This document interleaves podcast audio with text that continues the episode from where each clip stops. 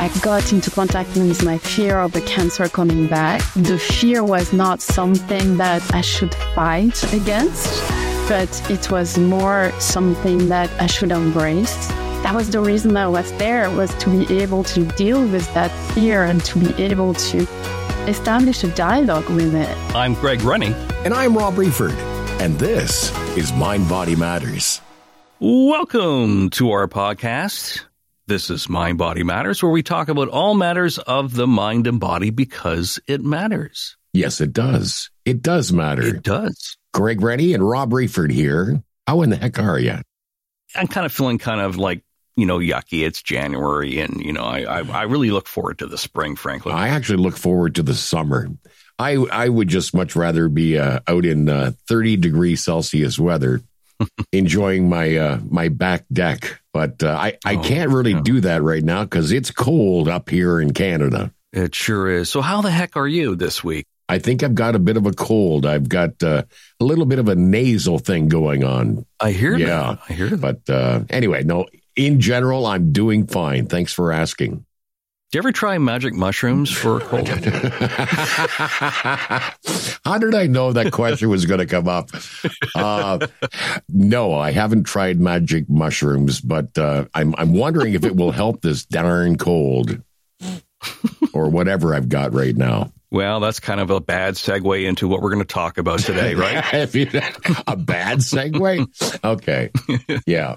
Today we're going to talk about psilocybin uh-huh. and uh, and our guest. Talk about our guest today. Yeah, Alice Grasset. She is a very very credible guest to talk about psilocybin. And the reason why is, you know, we get different experiences in the, like Drew Banke. No, I mean, nothing against Drew. Drew was a great guy, very credible guy, but he, he looked at psychedelics a little bit differently. Yes. Alice is is very very well educated, and she went into a, a clinical trial, a proper clinical trial, mm-hmm. where she was given a high dose of magic mushroom psilocybin. Mm-hmm. And she went to the clinic because it was open for this clinical trial that they're that, that they have to work towards legalization to make it legal with the FDA. So she knew that there was a clinical trial available and at the time, she was struggling with depression and anxiety and all these things that come with recovering from breast cancer. So when she was 40, she was diagnosed with breast cancer. Her main company is called Sparkles of Grace, and she helps other women that are recovering from breast cancer and helping them use yoga and meditation to get through recovery because she's been through it. Mm-hmm. And she also has a veterinarian medicine degree at the National Veterinary School of Alfort in, in Paris. Paris. Wow. Yeah. And I'm really looking forward to to hearing her experience on this. So, Rob, you're going to be sitting back and you're going to be producing the show. Yes. I'm interested to know because you're you're not like I'm not comparing, but like you're not a psychotherapist like myself, mm-hmm. where you know I may ask some kind of clinical questions out of curiosity but from a layman's point of view, while you produce this, I'm interested in hearing your take on this. And now, should uh, I be doing you know, some magic mushrooms while I'm producing the show, or as a psychotherapist, I don't recommend okay. it without having therapy assisted programs. All right, let's bring on our guest today. In our studio today, Alice Grasset from Sparkles of Grace, our guest on Mind Body Matters.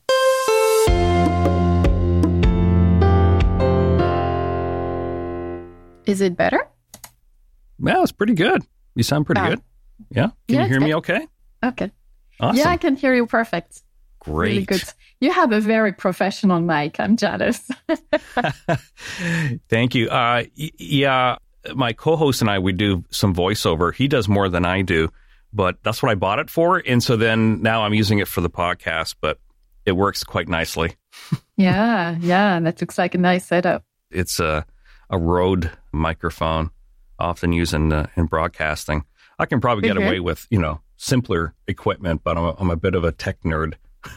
yeah, well, yeah, and then the quality is very good. I was listening, you know, to the podcast earlier. And, oh, good, um, good. The sound on your side was really, really good.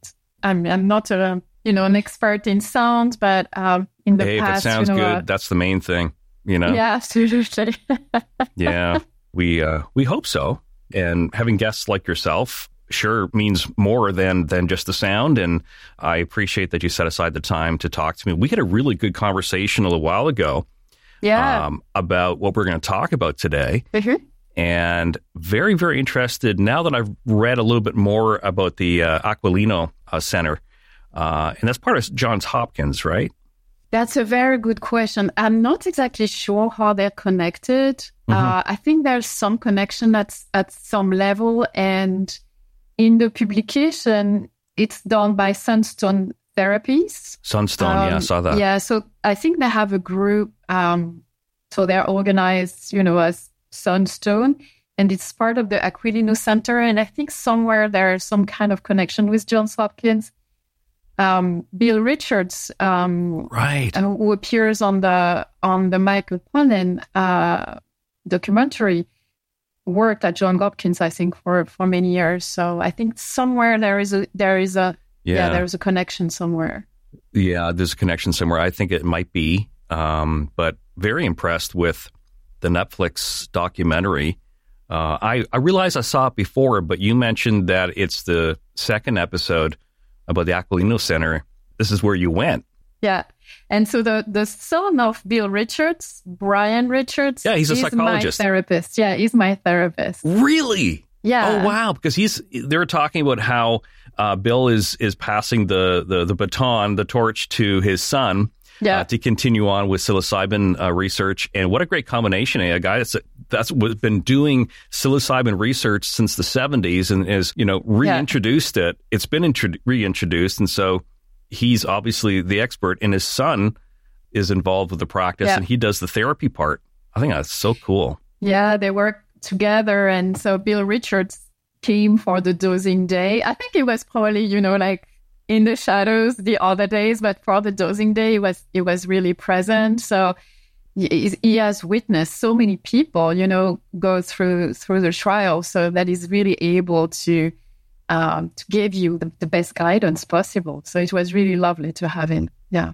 It sounds like you were in really good hands. Yeah. Love to talk about that. I'm going to rewind a bit. I'm interested to know a bit about your early life, but the question that we ask at the beginning of each episode is how the person sees mind and body. So, what thoughts do you think influence our experience and, and uh, impact our body? Yeah, so I think body and mind, they're very, very closely intertwined, right? They, it's a system, they really go together.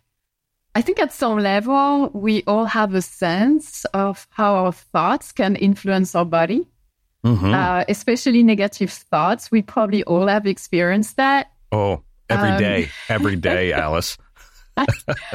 so I think maybe an example would be, you know, it's the end of the year and a lot of people in the corporate world are going to go for their year end evaluation, right? So if we imagine the scenario of me being an employee going to see my boss for my year end evaluation and my boss starts the discussion not by telling me about what I've done right during the year, but directly going into what I could have done better, you know, Oh, the things that. I've missed and so on. I may start to think, you know, that's unfair. I've done so much for the company. I've worked so hard. Uh, I, I worked on the weekend. I took projects from my colleague who was sick. And you can feel, you know, the frustration and the anger Right. you know and at the end we may call you know i might say well my boss really is a jerk and in a few hours from now i may start to feel some stomach pain you know because i'm ruminating those negative thoughts and i start to feel it in my body probably you know i'm not going to sleep very well at night for a few days if I've got very good coping mechanism, I'm gonna be fine. But if each time I see my boss, I'm gonna get triggered again. And over time, if I keep that stress, that frustration, and that anger in my body, I may develop something like high blood pressure or diabetes, or who knows, maybe even heart disease. So I think we've all experienced, you know, these little stories about negative thoughts influencing our, our, our uh, body. But there's also the positive thoughts influencing our body. And I think that's very, very interesting. So we've heard about the placebo effect, right? So we give a, a pill to a patient, telling them that it's cutting edge science, that they're going to feel better. And it's just a sugar pill, but they do feel better. The, the symptoms starts to, uh, to go away. But after a few days, you go back and you tell them, well, you know, actually that was an experiment and we just gave you a sugar pill. The symptoms may very likely come back. So here it was really the belief in the science that influenced the body and the symptoms, you know, started to decrease. So it's interesting to see to see that link. And also the influence of the body on the mind. I think it's also the other way around, which is super interesting. And I really like a study which was done um, at the University of Pittsburgh where they did uh, a mapping of the pathways between our cortex and the adrenal medulla. So, you know, in our adrenal gland, which is just above the kidney, we have the medulla part, yeah. which produce our stress hormones when we have to react very quickly to a stressful condition. And they showed that some areas in our brain, in our cortex, linked to cognition, are linked to that adrenal medulla but also some motor cortex. So areas responsible for movement are also linked to the adrenal medulla. And one area which is especially interesting for a yoga teacher like me, which is the area responsible for axial movement and for posture. You know, in to our students in yoga, we always talk about the importance of having a good posture, but it's fascinating to see that with science, we're able to show that if I have a good posture, I actually give the message to my body that it's okay, that I can relax. I don't have to, you know, to produce those stress hormones. So it's really fascinating to see that it's also the mind, sorry, the body influencing the mind and not only the mind influencing the body. I got to say, that's one of the best responses I've had so far for that question because that that's the theme of the show, right? It's the focus of the show is how is there a connection between mind and body? And wow, th- th- that was amazing. Thank you. You, you mentioned that you, you, grew up in France. We talked about this on the phone. You went to business school and uh, a veterinary medicine school in, in France. What was it like growing up? Just a bit about your early life. Uh, so I grew up in the countryside, uh, in a small village. So not much to do. Uh, so I had a lot of dreams about traveling, about going to different places. And at the end of high school, I was not really sure what to do. Um, so I liked biology, I like animals. So I decided to try veterinary school. Uh, so I, you know, managed to get into the school. But um, after two, three years, uh, I became allergic to pet dandruff. Oh, no um, we were, you know, practicing blood draw on sheep, and I didn't know, but I'm super allergic, you know, to the lanolin, so the fat which is on yeah. the wall of the sheep. And from there, it was horses and cats and dogs and the soap, the gloves, everything. Uh, so I had to make a decision, you know, because I, I could not practice. I didn't really want to go into research. So I finished my veterinary degree and then I went to a business school. And when you have the two backgrounds, the business and the science, I mean, the most logical uh, next step is to go into the pharmaceutical industry. So I accepted a job in the pharmaceutical industry and I moved to Belgium. Uh, so I spent several years in Belgium working uh, for a large pharmaceutical industry, working for their vaccine division. And I mean, it's I learned a lot. I had so many opportunities for that job. Uh, I worked on their uh, malaria vaccine program. I was doing uh, media relations at the time. So we were going with reporters in Africa uh, during the clinical trials. And now the, the vaccine is in use. So it's really great to see the results. Uh, I got to work on the polio eradication with the WHO. So I had so many great opportunities in my pharmaceutical uh, role um, that, you know, since then I've, I've moved on and uh, now I own a business with, with my husband. Uh, Sparkles of Grace is the name. Is am I right? Yeah. So we have two business. So one is uh, Yapura Wellness. So, uh, so it's a small studio. My husband is a massage therapist, and he also teaches yoga. And I teach yoga, meditation, and I do coaching. And I've got a specific program just for women recovering from breast cancer, which is oh. called Sparkles of Grace. And I'm sure what motivated you to create Sparkles of Grace is your own personal experience. Uh, do you mind sharing a bit about your journey through that? Yeah, absolutely. So uh, I moved to the US in 2016, and about a year after moving, I got diagnosed with breast cancer. So, as you can imagine, it's um, a shock. Uh, lots of fear, lots of unknowns, um, lots of sadness and also um, a sense of losing control. Um, as soon as you're being diagnosed, you're being told that you have to go for additional exams, an MRI, an ultrasound, and then the uh, surgery schedule. So you feel that the, the doctors are, in a way, taking over your body. And, you know, as I was going through that, I thought, I really want to play my own part in my healing. I really want to take ownership of my health and my well being. And I did a number of changes in terms of my lifestyle, especially around the diet. And I also turned to yoga and meditation. So I was already practicing on a regular basis, but I started to practice every day. And I also started to work with one of my hypnosis teacher. Um, so I was taking a training in hypnosis in New York, and one of the main teacher um, was also a breast cancer survivor. So I started to work with her, and the combination of the yoga and the meditation and the coaching really helped me go through, um, you know, this um, experience of of cancer.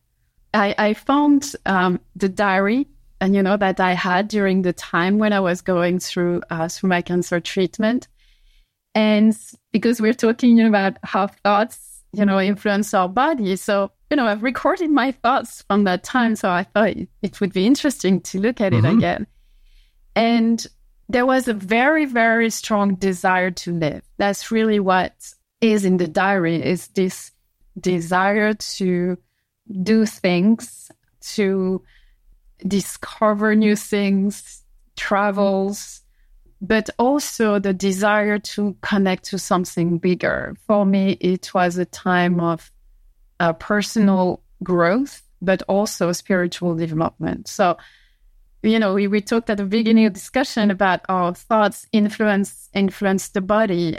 At that stage in my journey, I was in a very positive state of mind there was a time where things were more complicated. Um, it was about three years uh, after cancer remission. It was during the um, COVID time. I started to develop a very, very strong anxiety, fear of recurrence. That was on my mind all the time. So I could feel weird pains in my body. I was feeling dizzy, and my brain was going, Oh my God, that's cancer coming back. And that was a really challenging time. But it was very difficult to get out of that rumination, of that mm-hmm. constant fear of the cancer recurring. And my oncologist, you know, when I talked to her, she recommended for me to talk with a therapist and so I met with uh, Brian Richards, uh, who is uh, a therapist at the Aquilino uh, Cancer Center in Maryland and is involved in clinical trials using um, psilocybin.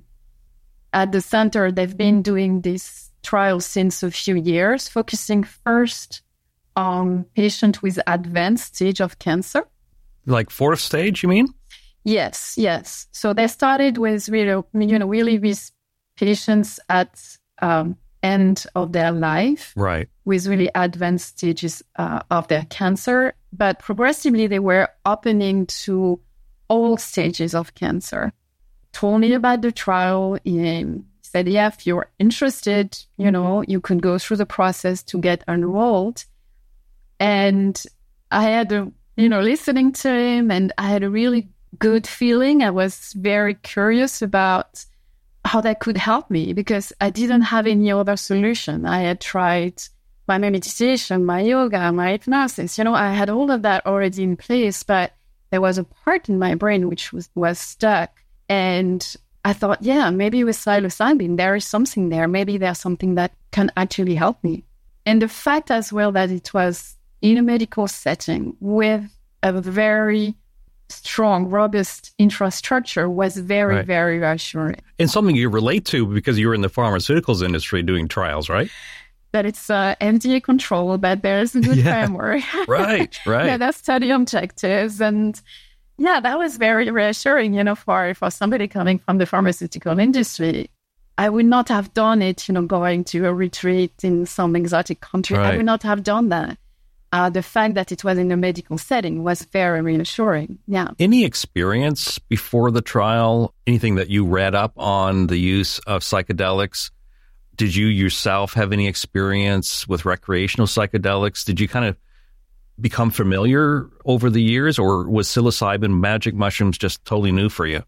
So it was really totally new for me. Uh, I had not used um, psychedelics before.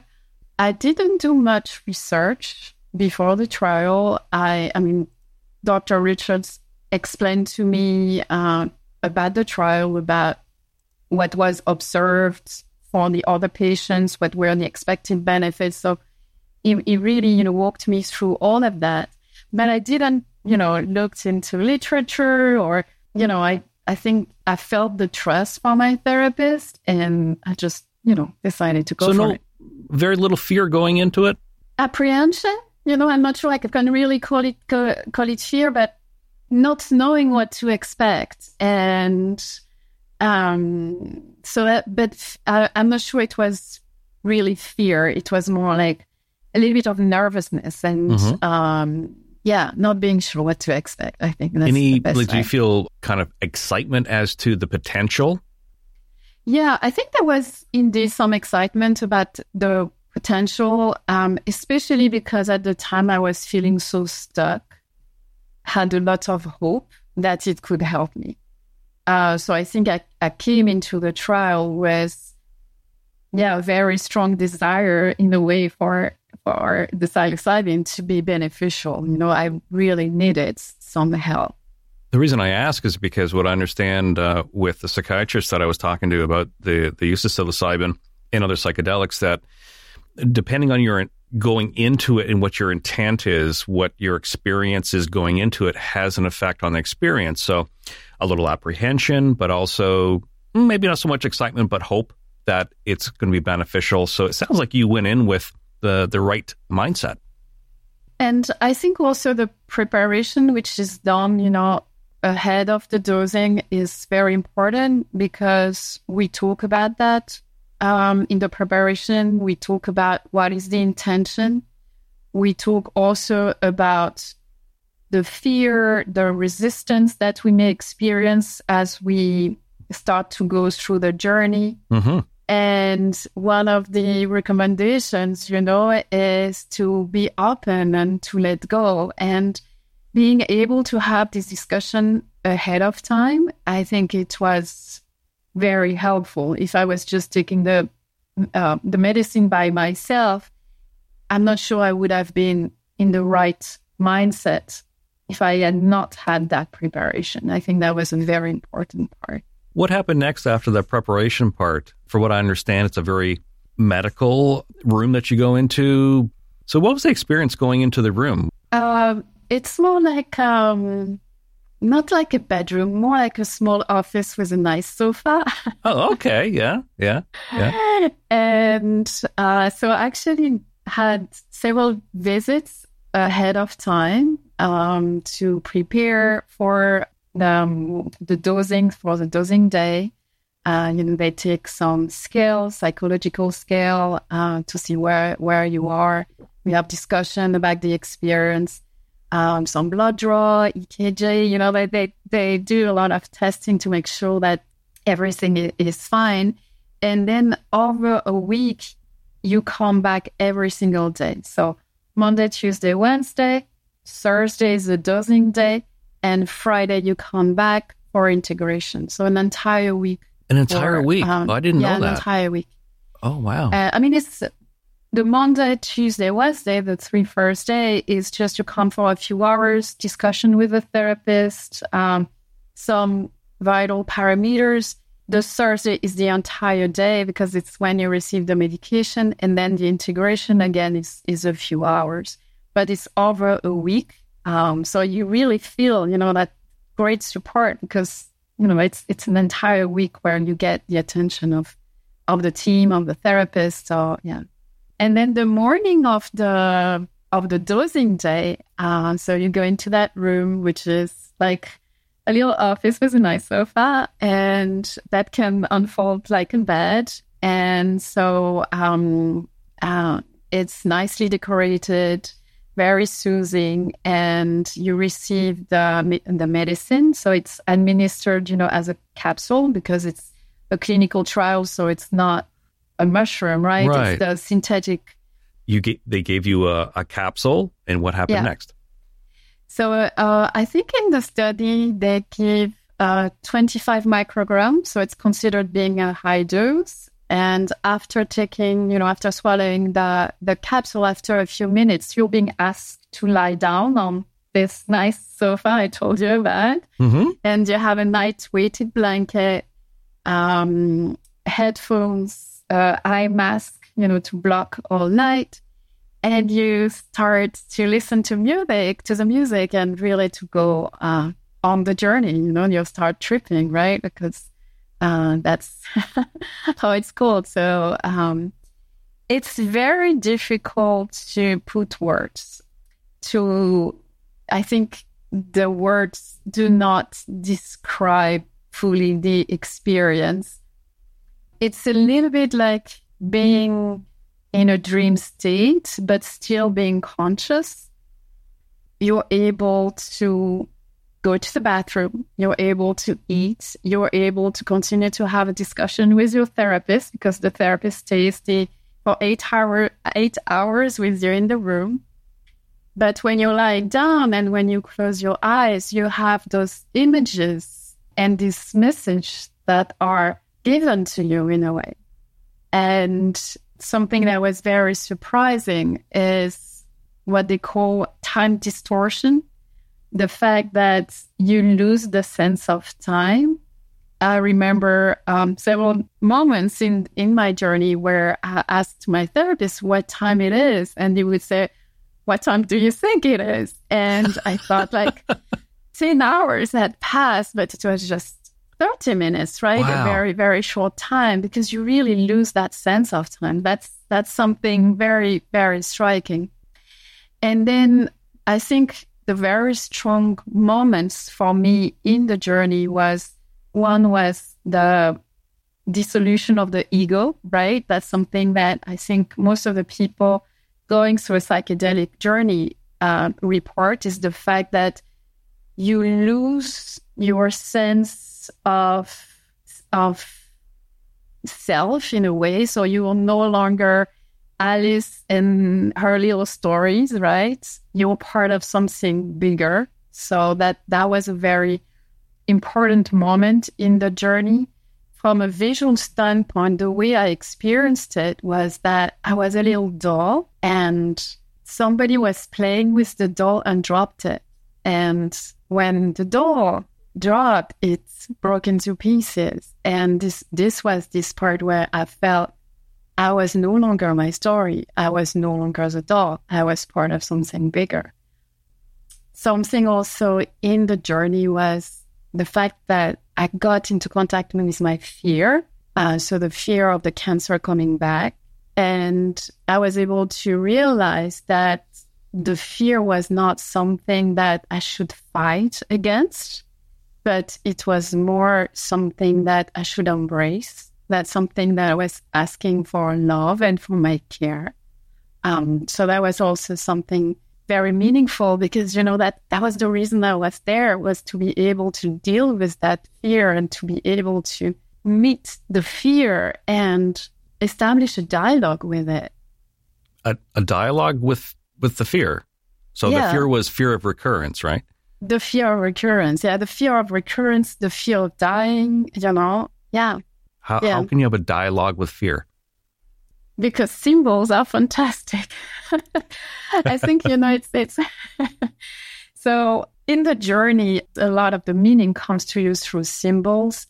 And for me, my fear came through the image of a hedgehog. So this tiny hedgehog, so spiky, and, you know, it's a big, big, big spike.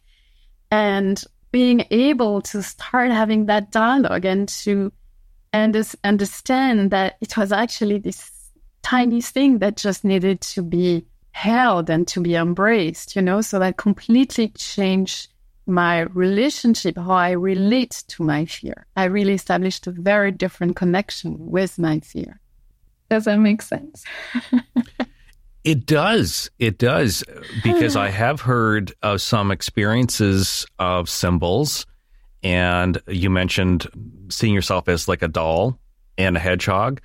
Uh, you know what? Makes perfect sense to me, only because I, I, I have done some research and a couple interviews regarding it. But tell us more what happened after you you embraced the fear of recurrence. At some point, I I I arrived to a space which was like a waterfall. But in the waterfall, it was stories. It was possibilities, choices, you know, different scenarios um, about life, about, you know, all the different possibilities of creation. So it was like the waterfall of creation in front of my own eyes. And I had this very strong realization that I was not my stories. You know, as human beings, we we all have those stories about I'm a veterinarian, I went to a business school, you know, all of that. These are stories. This is not me. This is not who I am deep inside. And I had that very, very strong realization that I didn't need to identify with those stories and that I was part of something larger, that I was having those stories, but I was not the stories. And in that space, there was this sense of peace, um, non judgment, and equanimity, you know, this very, very deep peace, but without any judgment. I cannot say love. I wish I could say, yes, I had this blissful experience of love during my journey. But yeah, for me, it was this unlimited sense of peace. Wow. Everything was okay regarding you can embrace and let go of the fear or the peace and that everything's going to be okay about everything. And um, bigger space of bigger space of consciousness, everything was okay. This experience that you had, like at what stage of the the process and the trial did this happen? So, um, so that was during the dosing day. Um, so there's just one dose which is given to uh, in the trial. Oh, okay. And yeah, so it's a high dose. It's considered a high dose, but it's just one dose. And after there's um, integration. So the day after there's discussion with a therapist, discussion as a group because two other persons were on the trial at the same time. So we had opportunities to share what we wanted to share about our own journey. And then after that, a few weeks after, I came back to the center for some follow up. So more discussion with the therapist, more integration, more of the, you know, blood parameters and everything.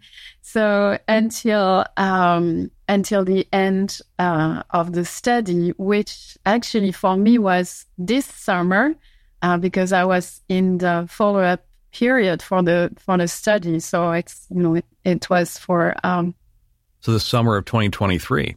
Yes, so it was, and I did the dosing in the summer of 2021. So it was two years in total being in the study.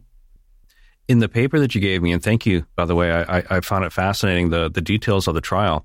It said that based on the self report and, like you said, the questionnaires that they they brought to you, uh, even after two years, they said that uh, over 50%, 53% decrease in self rated depression and anxiety.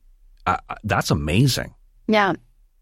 Was it a lasting decrease, a, a, a lasting effect over the two years? Did it fade? I was curious what the questions would have been asked after two yeah. years.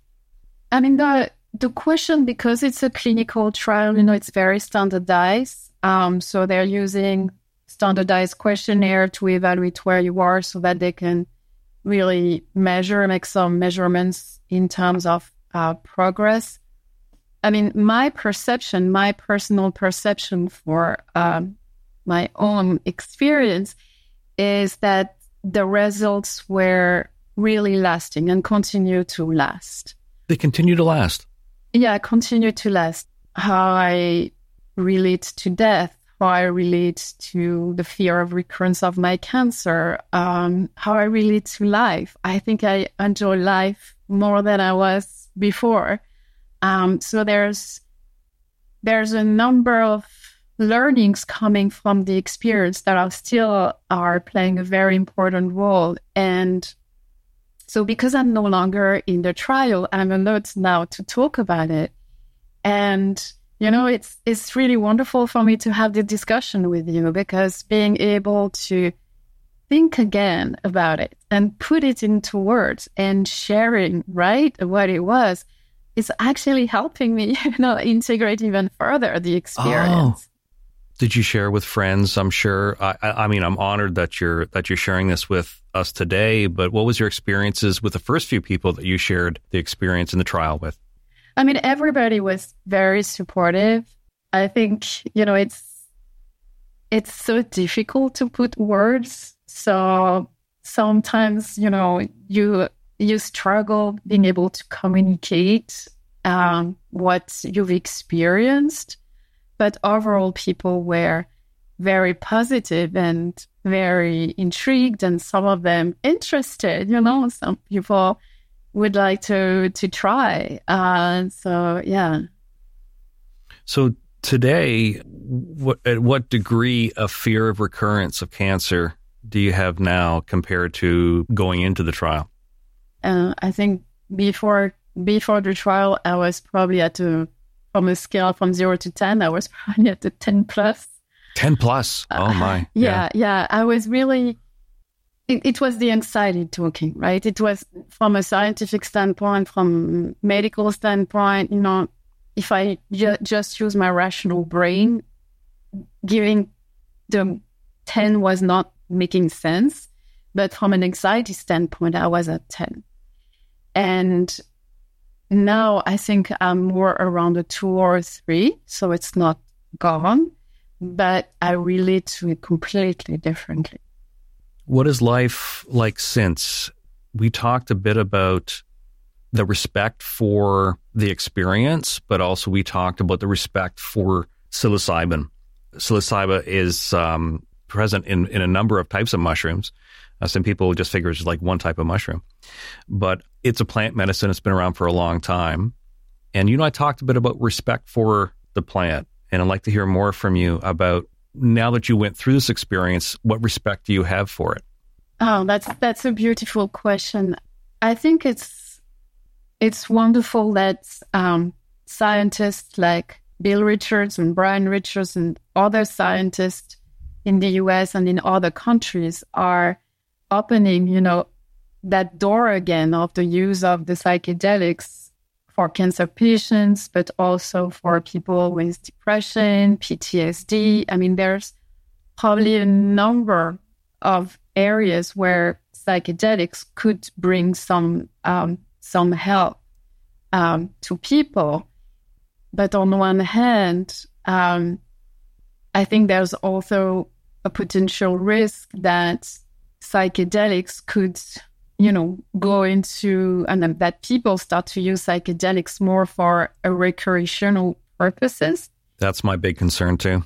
Yeah, and that they lose the intention and that they lose the purpose of why using really this this plant medicine.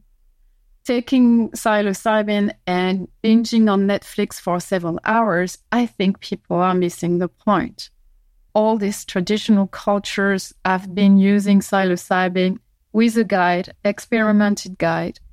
And I think that's very important that we respect that and we respect the framework because it's possible that some people will have bad trips, right? We know about people having bad experience and possible um, long term consequences for having a bad trip.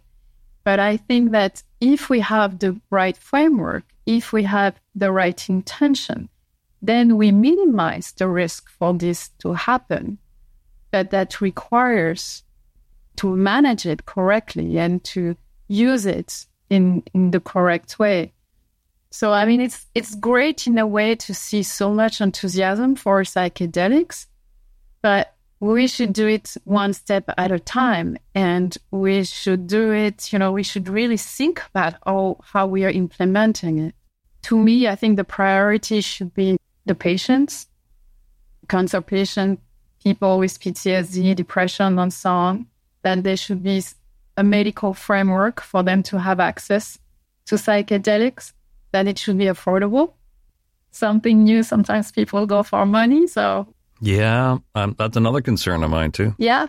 So I, I think and I hope that very smart people, you know, like Bill Richards and others, are going to really think that through so that suddenly there's a decision to put it back into the closet. That would be such a shame. I think we really need to do it carefully and mindfully so that the right people can benefit from it in the right way. Thank you for that. That's very eloquent. The Netflix show I found interesting, but I'd like to know your opinion. I kind of found it like leaning a little bit more towards the entertainment value. There was a lot of um, illustration and some, you know, some wild descriptions of, for example, Michael Pollan's um, experience with it. Michael Pollan's very, very well known, and, and if you've seen the uh, the show, the listeners would would know who I'm talking about. The show, like I said, was more on, I think, uh, on entertainment value. I'm sure that just much like words, it wasn't, you know, enough to experience. What was your experience with uh, the episode? Do you think it's accurate? Do you think it's helpful? Um, I think they did a good job. Um, you know, talking about the the story of the use of psychedelics, the experiments that were done in the 60s, and how this was then stopped in the 70s and the reason why. I think they they did a good job talking about the story and talk, talking about the lady in mexico you know. Yeah maria sabina i think is her right. name right? Yeah. Yeah maria sabina who introduced psilocybin to this gentleman who was very interested by mushrooms and how it spread in the in the us and so i think they they really did a good job on the storytelling they also show how the trials, you know, um, take place in the Aquilino Center. So I think all that part is very accurate. Overall, I think they did pretty good job. But um, if people are more interested by um, the spiritual part of the of the experience, I think there's probably probably books that are that are more interesting. I mean, there's the the books by by Bill Richards, which is Sacred Knowledge, Psychedelics and Religious Experience. Oh, I'm not aware of that book. Oh. Um, yeah, and that's that's a great book because he, Bill Richard has so much experience working with psychedelics, and he really puts his put it into the, the into the context and and talk about the spiritual dimension of the of the experience. So yeah, if if people are interested by that dimension, I think his book is, is really a great resource. Well, I appreciate that. Um, we'll talk about resources in a moment, but I'd like to know more about Sparkles of Grace. Do I understand that in it was in 2021 that you, you left the corporate world and then opened the wellness center with your husband? Tell me a little bit more about uh, about that program and what Sparkles of Grace is doing for cancer survivors. You know, as as part of my cancer journey, I really um, spent a lot of time thinking about what I wanted, you know, in my life. I think I came to realize that a lot of what I had done so far was driven by other people's opinion. We all have those beliefs about what we should do, right? What is success? What we should do at different times in our lives. And I've really felt, you know, that the cancer was telling me, hey, remember, you know, life has an end and make sure that you live your life to the fullest. I made some big changes and including leaving the pharmaceutical industry to have my own business because I really wanted to focus on what was important to me. And that was, you know, all the work that I was doing with yoga and meditation and with coaching. So I really wanted to um, be able to serve people and by offering these tools. Um, so my husband was already in the wellness industry. Um, he also has uh, a corporate background. I mean, he's is uh, an engineer by background. So, and he switched to uh, to massage therapist about ten years ago. So he had already done the switch. And since we had complementary skills, we decided, well, let's have a business together. Um, so it's it's a small business. We really like to give a lot of attention to our clients. Um, so we spend a lot of time, you know, with our clients, and and we love it. You know, it's it's it's really a great environment for us to to do what we love and to to share that with other people. And because of my experience, you know, with the cancer, and also because I went through the psilocybin trial, I really wanted to share with women who are going through the ex- same experience of breast cancer. And so I decided to build a specific program to help them through their journey. And especially, you know, for just after treatment, when your doctor tells you, hey, you are in remission, I'm going to see you in six months and then you are supposed to go back to your new normal. And it's a very challenging time. So I really want to be able to help women, you know, in that specific um, stage of their journey. And the I, I combine the yoga and the meditation and the coaching together because the yoga is going to help reconnect with the body, helping with the side effects of the treatment, uh, calming down the mind and creating a safe space where then, you know, you can start to process the emotions, where, you know, all the fears, all the trauma, you can start really to process that. And you can also start to work on the mind, right? On all the, the, the thoughts. Mm-hmm. And also to look at how do you want to, to live your life moving forward? So, what is important to you? What is your purpose? How can you bring meaning into your life? And, like we were saying, you know, living your life to the fullest. So, I think it's important to look at the full spectrum. So, to be able to integrate what happened, you know, the cancer experience, but then to be able to use it as a catalyst to build a life which is even more fulfilling, you know, even happier than you had before. I think that's possible. I imagine women in your program bring up something that that you went into the trial with, with like a 10 plus, is the fear of recurrence. Uh, how do you help women in the program process that?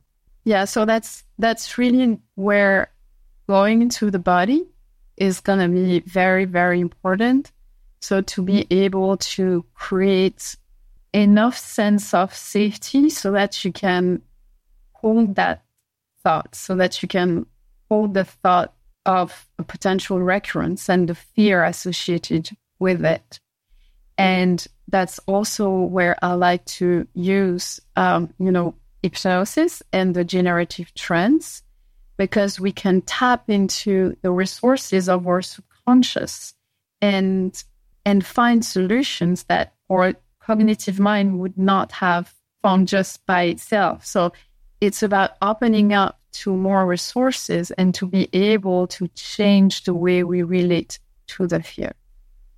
I love what you said when we talked. You, you described it as that you help survivors find harmony in mind, body, spirit.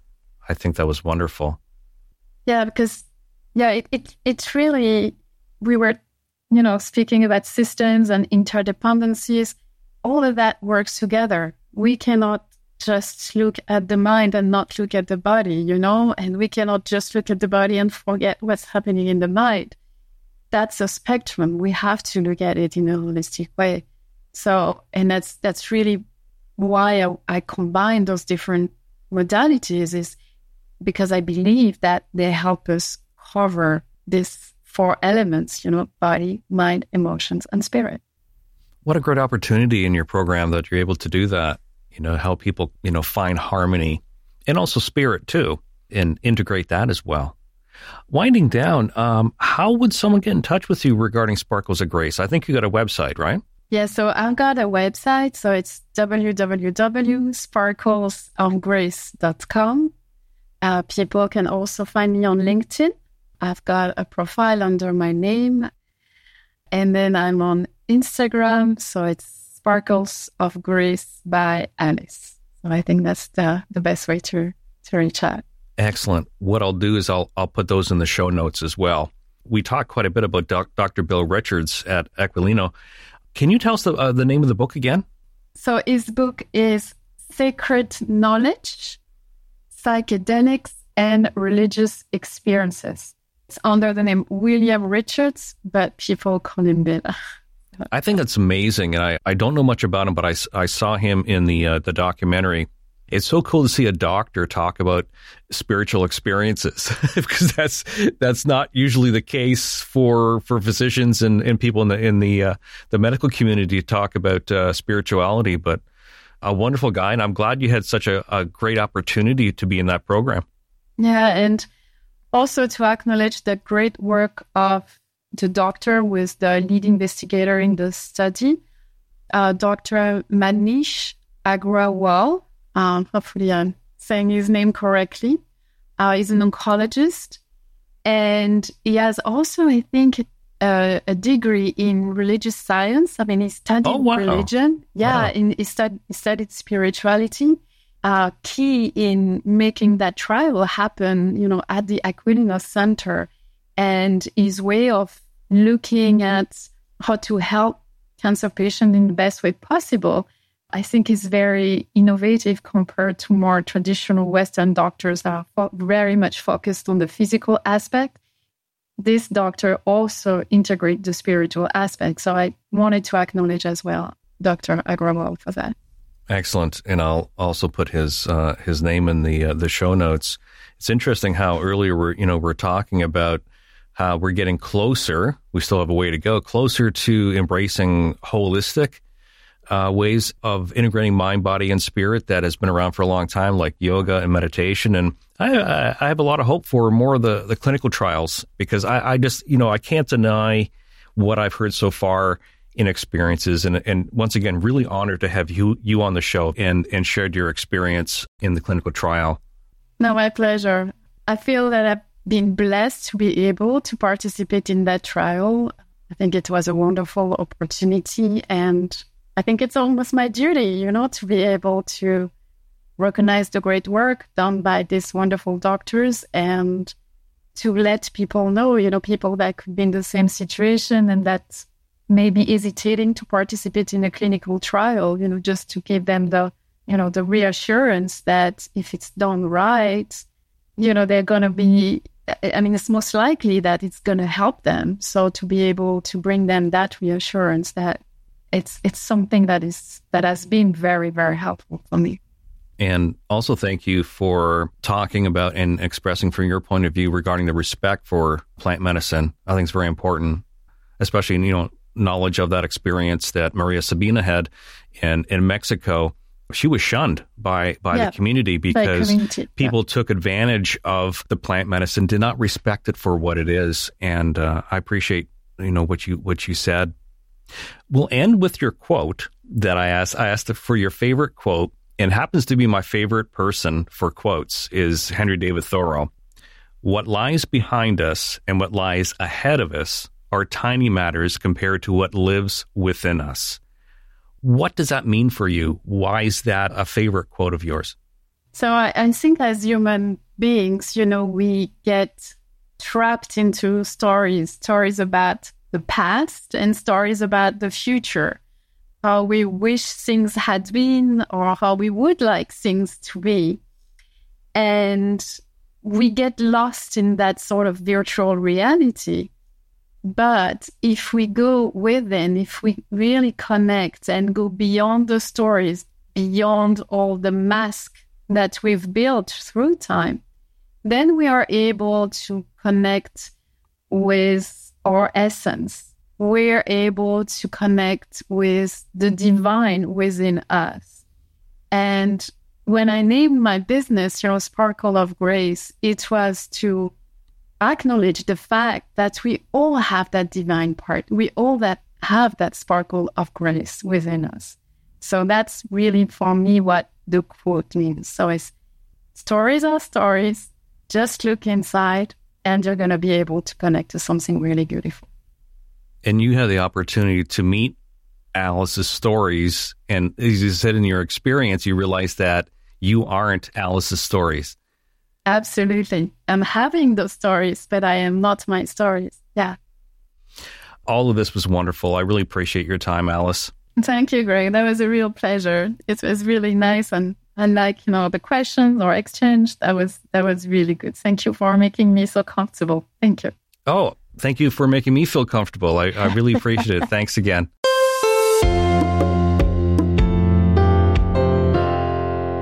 and we're back what do you think of that wasn't that cool yes what a, honestly what a what a lovely guest and you know, uh, we talked about this earlier. She's a different interview from, uh, say, uh, a former guest we had on the show, uh, Drew Banky.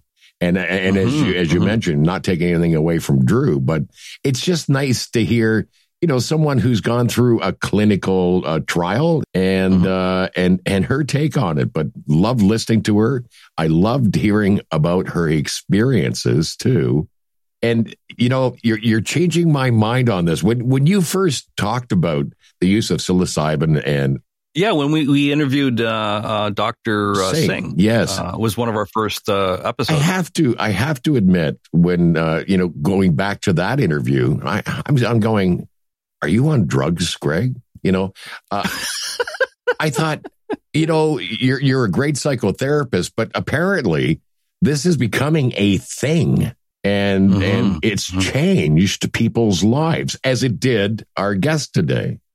Someone else that I talked to that had uh, cancer, they said that the doctors, you know, they were very attentive and helped the person. Once they're in remission, there wasn't any support, and that's where Alice comes in with Sparkles of Grace that she started. Like she quit her corporate career, like she was working in in uh, pharmaceuticals. Yes, and she she quit that when she was in remission from breast cancer and started Sparkles of Grace. And that's dedicated to working with women in recovery from breast cancer that have all these things that she was dealing with. And then she took her experience in teaching yoga and meditation and is using that to help others. And I, I'm quite impressed that there's a program or actually unimpressed in some ways that there hasn't been a program like that in the past for people in recovery from breast cancer. So, uh, listeners, if you have experienced breast cancer uh, or a family member, uh, Sparkles of Grace, we'll, we'll mention more of it at the end here. Mm-hmm. I'd like to mention a few things about this Dr. Bill Richards because I was on the phone yesterday with our very good friend, Dr. Robert. Doctor, remember yes, Robert Shepherd? Yes, Dr. Rob, and uh, he, he will be on uh, on the on the show coming up. That's right. He's going to be on the next one because I called him up and I said, "Hey, you got to listen to the one uh, episode on ayahuasca with Drew Banky." And I said that Rob and I are going in the studio and we're going to be interviewing Alice Grasset, who is going into a, a clinical study with a Johns Hopkins psychologist built program because that's, that's Bill Richards. I mean, he was with Johns Hopkins and I believe he still is. So we're going to get Dr. Robert Shepherd, or as this segment's going to be called, Dr. Robert, yes. to look into what he knows about Dr. Bill Richards, because he mentioned a few things that weren't really discussed in the interview. I mean, a credible guy. I mean, he studied psychedelics in Germany as far back as 1963. Then he came over to the US He's someone that was involved in the early clinical trials. We're talking like 1967 to 1977. Dr. Richards did a, a experiments with LSD mm-hmm. at the Spring Grove State Hospital in Catonsville, Maryland. And some people are aware of that early use of LSD, but actually, LSD, much like psilocybin today, was considered to be something that they should pay attention to for alcoholism, heroin addiction, depression, anxiety.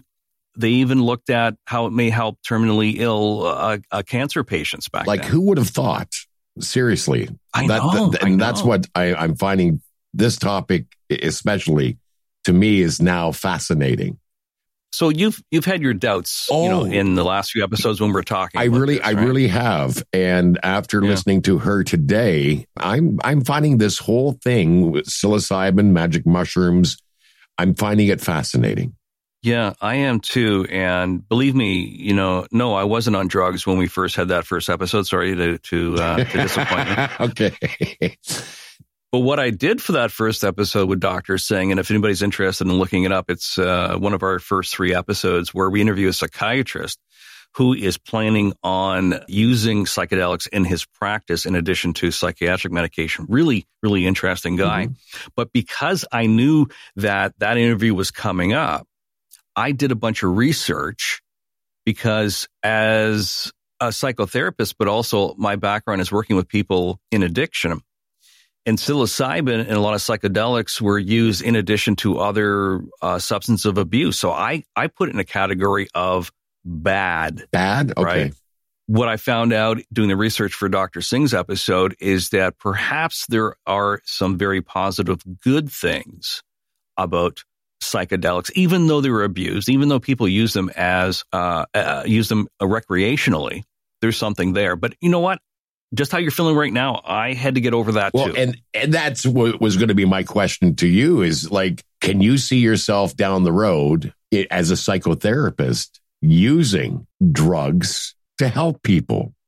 Mm-hmm. Me personally, you mean? Well, pro- uh, well professionally, professionally. Yeah. Like, I mean, uh, like obviously, some of these chats we've had with uh, experts, has it changed your mind? Mm, and and mm. do you see yourself as a psychotherapist down the road, perhaps getting into into this? It's funny you mention it. That I did kind of think about if I was younger, I probably would get an education uh, okay. in how to use psychedelics because I know there's some colleagues that have gone back to get education that's designed for healthcare professionals to provide psychedelic assisted therapy. Now, another thing to that, Rob, when I was thinking about, wow, is that something like, do I want to be a, a therapist involved with a medical team doing clinical trials like, you know, like we talked about with Alice? Um, what I found out from colleagues is to be a therapist or a doctor that is prescribing and doing this new method of therapy to know how to administer it to know how to interpret it. And as she mentioned, there were people around her explaining and helping her understand, you know, um, her experiences from embracing a hedgehog to all of these wild things that they in the, the, the, the post part of treatment were able to help her with. These people that helped her have been on psilocybin. Even Michael Pollan in, in the uh, Netflix documentary took psilocybin. There's a need to actually personally experience psychedelics before you can actually be a therapist. And that's something that because I've shared on the show, I have a past history of addiction. There's that barrier coming up again that, mm, well, yes, I, I, I don't know as a guy in recovery, even though I didn't abuse psychedelics, do I really want to take psychedelics? Take that chance. Right. To take that chance. Uh, even though I, I, I do find it fascinating, but I do know that you have to have the experience before you can actually go in and provide the therapy. Well, it's like uh, someone talks about a car. It's like, well, did you drive it? you, you, you, know, yeah, like how can yeah, you talk about yeah. a car without uh, driving it? So, in other words, it, in order to uh, you know use this form of therapy, maybe you've got to test it out. You know, well, and yeah, absolutely. It, it makes sense. I just, you know, that's another story. You know, a little bit of, you know, uh, thoughts about the the danger of mm. it um, for therapists. I mean, we're moving very, very, very fast. So uh, I guess there is a need for their personal experience with it because how can you explain to someone that has this experience that Alice was sharing? You know, how how can you help them interpret it so that they can uh, internalize their experience, understand what their experience is, and help reduce depression, anxiety, whatever they're they're they're treating. You have to you have to know what the road was, not necessarily driving the car, but you need to know what happens while on the road. Yeah. Yeah. That's how that's how I see yeah. it. Now, the interesting thing is you have your point of view about psychedelics. I do. We've come a long way since, you know, we you know, both in recovery years ago came across these things. I mean, I, I came across people doing acid, I, uh, LSD, many, many different things. Mm-hmm. So coming from that and then doing the podcast and realizing that yes, it's a thing. In fact, it's considered to be a therapy and, and, and these drugs are going to be possibly legalized is much like we did when we had the episode about big pharma. You remember oh, that? Yes. Yes. And that really impressed us in the way that, wow, uh, the companies like Purdue Pharma, who produced OxyContin, are like almost like evil people, evil corporations were behind pushing these drugs. We brought Dr. Robert in at that time. That's right. To talk about his point of view as a psychologist and that he was around the time when uh, big pharma was was pushing the medication. So, what we're going to do, you know, based on this call I had with uh, our Dr. Robert, I'm going to get him to um, uh, listen to this episode regarding psilocybin. And I'm going to get him to listen to the episode uh, a little while ago on ayahuasca with Drew Banke. And I want I want to hear his point of view because he he really uh, looked at it differently from what you and I are are seeing it, much like we did with Big Pharma. Yeah. So that'll be our, our first segment of of Dr. Robert. Do, do you want to hear his theme song that I that I have here? Do you have it there?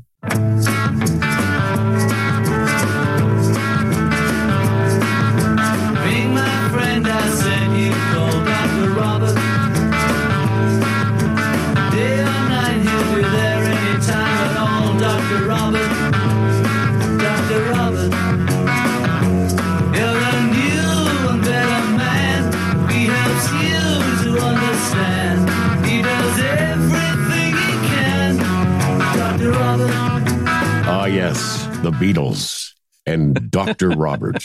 Yes. And uh, yeah, I mean, we're, we're you know, that's going to be a theme as long as uh, uh, Capitol Records allows us to.